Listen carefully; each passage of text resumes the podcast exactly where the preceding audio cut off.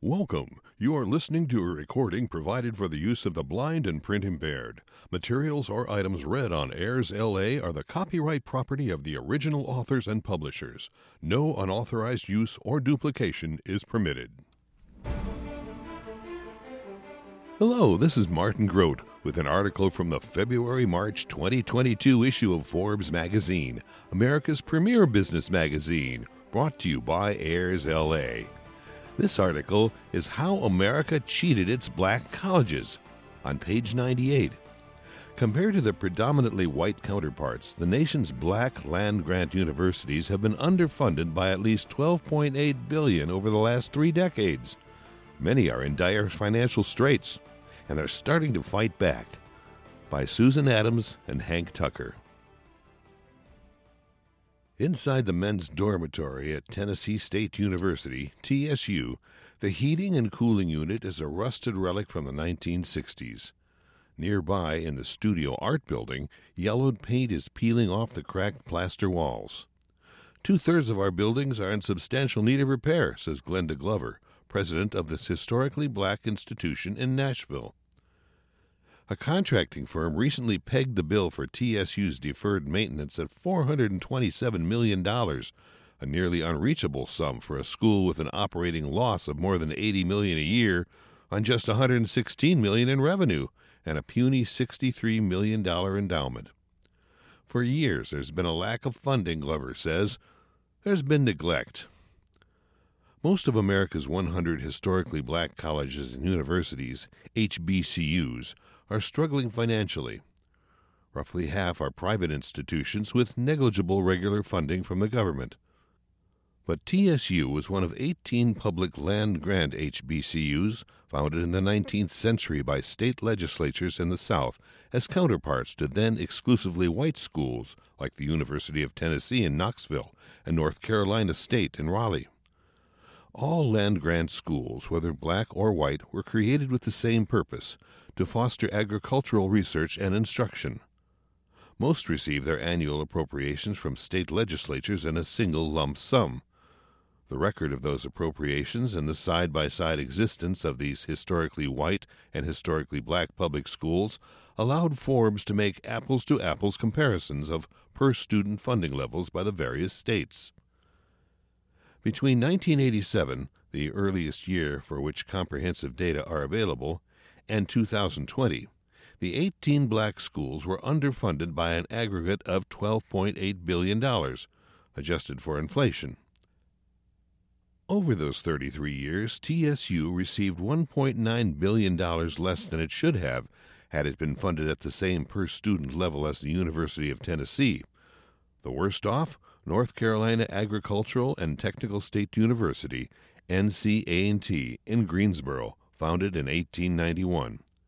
Since 1987, it's been underfunded by an inflation adjusted total of $2.8 billion. It's not uniformly bad news. Schools in two states, Delaware and Ohio, were not underfunded at all.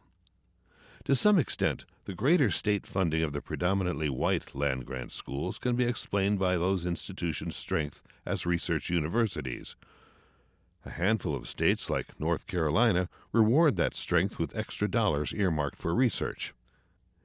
In 2020, for example, the North Carolina legislature gave NC State, just 7% of whose 32,000 students are black, an extra $79 million for research, 15% of its total state appropriation, less than 5% of its 1.6 billion operating budget. By contrast, it gave NCA&T, the Black Land Grant School, the nation's largest HBCU with 11,700 students, just $9.5 million for research, amounting to 10% of its state appropriation. But explaining away funding disparities because of research money is a bit of a self fulfilling prophecy. The white institution's ability to host research in their gleaming state of the art laboratories is the result of decades of generous funding by the states while researchers at counterpart HBCUs have been starved for cash. The single worst instance of annual underfunding for any school was in 2020, when the North Carolina legislature appropriated A&T $95 million, $8,200 less per student than the $16,400 per student it gave to NC State. The state legislature is allocating an additional $11 million to A&T in 2022, mostly to support doctoral programs in agricultural research. Instructional expenses per student at NC State $15,681 versus $7,631 for the HBCU. Even student services, which includes admissions and the registrar's office, are better funded at the predominantly white school. At NC State, it amounts to $1,342 per Wolfpacker versus $726 per Aggie. We're talking about the highest level of sanctioned discrimination, says N. Joyce Payne, founder of the Thurgood Marshall College Fund, which gives grants to students who attend HBCUs. As a vice president at the Association of Public and Land Grant Universities, she spent more than two decades probing HBCU land grant underfunding. The inequities are embedded and sanctioned by state governments, federal government, and by private industry, she says. They say to the white schools, you can drive a Bentley, but the black schools are told they can't get a car at all. According to various laws enacted as far back as 1887, federal land grant university funding must be matched from a non federal source, typically the state.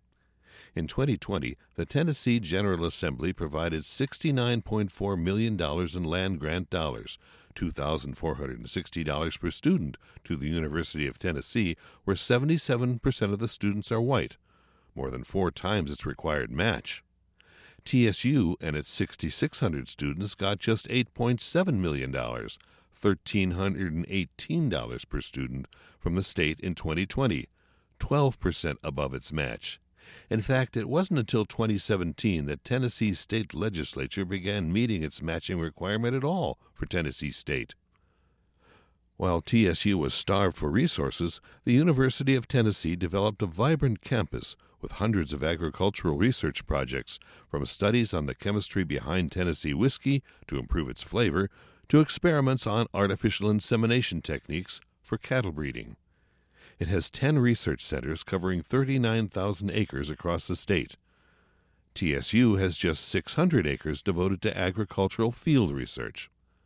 The University of Tennessee spent $286 million on research in 2020, or more than $10,000 per student, compared with Tennessee State's $2,000 in research spending per student. The gap in state support has narrowed in recent years. Appropriations to Tennessee State rose 40% from 39 million in 2015 to 55 million in 2020, but its $8,339 in state funding per student still lags behind the 12,865 per student given to the flagship. The land grant university system was established by the federal government in 1862. These new agricultural schools would be given land that had mostly been taken from native people in America's unincorporated territories. They could then sell, rent, or farm the land as a source of revenue. The federal government prohibited discrimination based on race for these new institutions, but allowed states that didn't want to admit black students into their white institutions to create colleges separately for white and colored students. Starting in the 1890s, formerly Confederate and border states all established separate black land grant universities. Other than their initial land grants, the black schools went without government land grant funding until the late 1970s, when Congress finally passed legislation to give them annual appropriations. Graduates of HBCUs, whether private or public, don't make the kind of money that grads from more elite institutions do.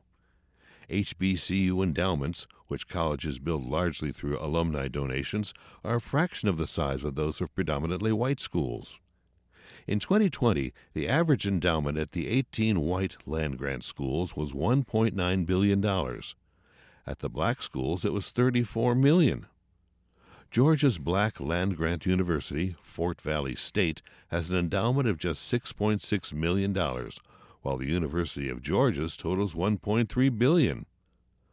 Forbes found $577 million in underfunding at Fort Valley State. Small endowments mean little money for faculty salaries, scholarships, research, expansion, and perhaps most importantly, day to day operations. Schools that don't have large endowments are being asked to operate on a razor's edge, says Jens Frederiksen, the executive vice president of Fisk University, a well regarded private HBCU in Nashville that has struggled financially despite being the alma mater of W.E.B. Du Bois and the late Congressman John Lewis.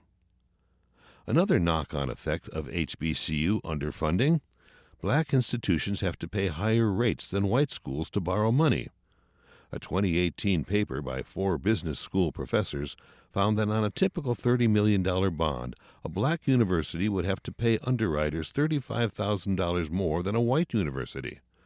The paper found another striking fact. The effect is three times larger in the Deep South, where racial animus remains most severe.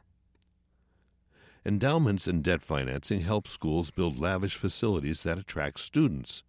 In 2020, the University of Florida's facilities, valued at $2.1 billion, carried $158 million in debt. Florida's White Land Grant School has three swimming pools for young Gators and a 140,000 square foot fitness center, including Olympic style weightlifting platforms. It also boasts a beach like swimming area at nearby Lake Wauburg. The school received $783 million in state appropriations in 2020 to support its 50,000 students and has an annual operating budget of $3.4 billion. Historically Black Florida Agricultural and Mechanical University, FAMU in Tallahassee, which has 9,400 students and $111 million in facilities debt, shuttered its 60,000 square foot recreation center for almost a year during the pandemic and had to plead for $33,000 in funding from the student government to reopen it in February 2021. FAMU is far more dependent on state funding than its white counterpart. State money accounted for 41% of its $330 million in revenue, compared with 24% at the University of Florida, which makes more in tuition revenue and private grants and contracts. FAMU's $123 million in state appropriations in 2020 amounted to $13,000 per student, compared with the University of Florida's $15,600 per student. Some HBCUs are fighting back. In Tennessee, State Representative Harold Love, 49, who earned an economics and finance bachelor's degree from TSU in 1998, is trying to recover more than half a billion dollars in state land grant funding he says his alma mater should have received. Working with a legislative committee, he has combed through documents and found as much as $544 million in state funds owed. He didn't expand the scope of the report beyond land grant funding, and Forbes' investigation of total state underfunding found more than three times that amount just since 1987. Why isn't Love trying to get more money? Imagine me, a black man representing a black school, telling white legislators you gave more money to the white school, he says. You get told that you don't know what you're talking about. But he's hopeful that TSU will finally receive at least some of what it's due, though he predicts the payout will be spaced over a decade. We only just got the bust of Confederate General and Ku Klux Klan leader Nathan Bedford Forrest removed from the state capitol this summer. In Virginia, Eddie Moore served as president of Virginia State, the black land grant institution, from 1993 to 2010, immediately after working as a state treasurer. When he took the president's job, he demanded that the state match the federal land grant appropriations. Everyone told me to hush up, he says, but they couldn't tell me I didn't know what I was talking about, because I was the chief numbers person for the Commonwealth for more than five years. Since Moore's term, the state has fully matched the HBCU's federal land grant funding. In March 2021, Maryland Governor Larry Hogan signed a bill that will provide a total of $577 million to the state's four public HBCUs, including the University of Maryland Eastern Shore, its black land grant institution. As in Mississippi, the HBCUs were forced to wage a years long legal battle. In 2013, a federal judge found the state had maintained a dual segregated system in violation of the Constitution. Although there's been an uptick in private philanthropy in the months since the murder of George Floyd, Mackenzie Scott, the ex wife of Amazon founder Jeff Bezos, for instance, has given at least $560 million to black colleges. Most of the land grant HBCUs haven't gotten any extra funding from the states. I think it's because HBCUs have been overlooked for so long and they haven't had champions, says Heidi M. Anderson, president of University of Maryland Eastern Shore. Public HBCUs are in a situation where they have to fight the very source of their funding for justice.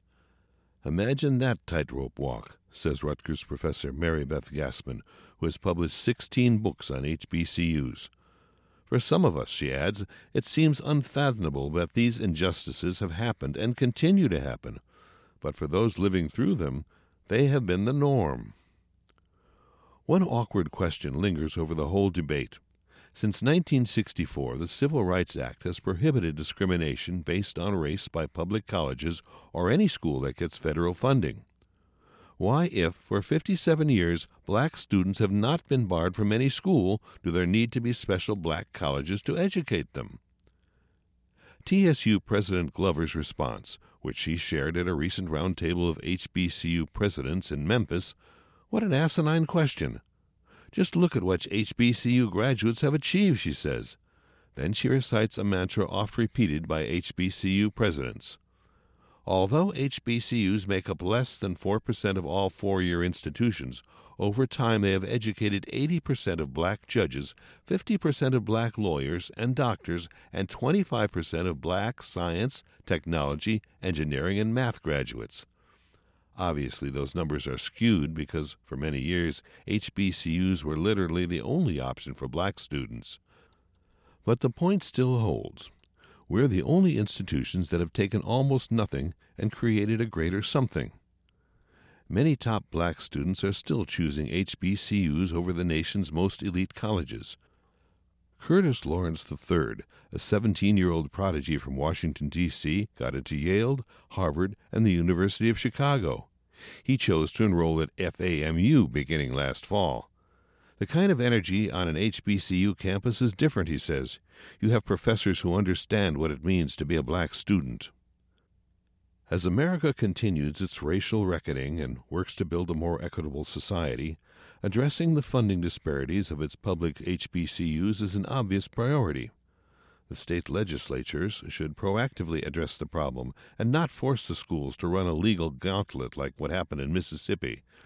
There, the three public HBCUs, including Alcorn State, the Black Land Grant, won a $500 million settlement from the state in 2002 but only after the schools pursued a funding lawsuit that dragged on for 27 years before being decided by the U.S. Supreme Court.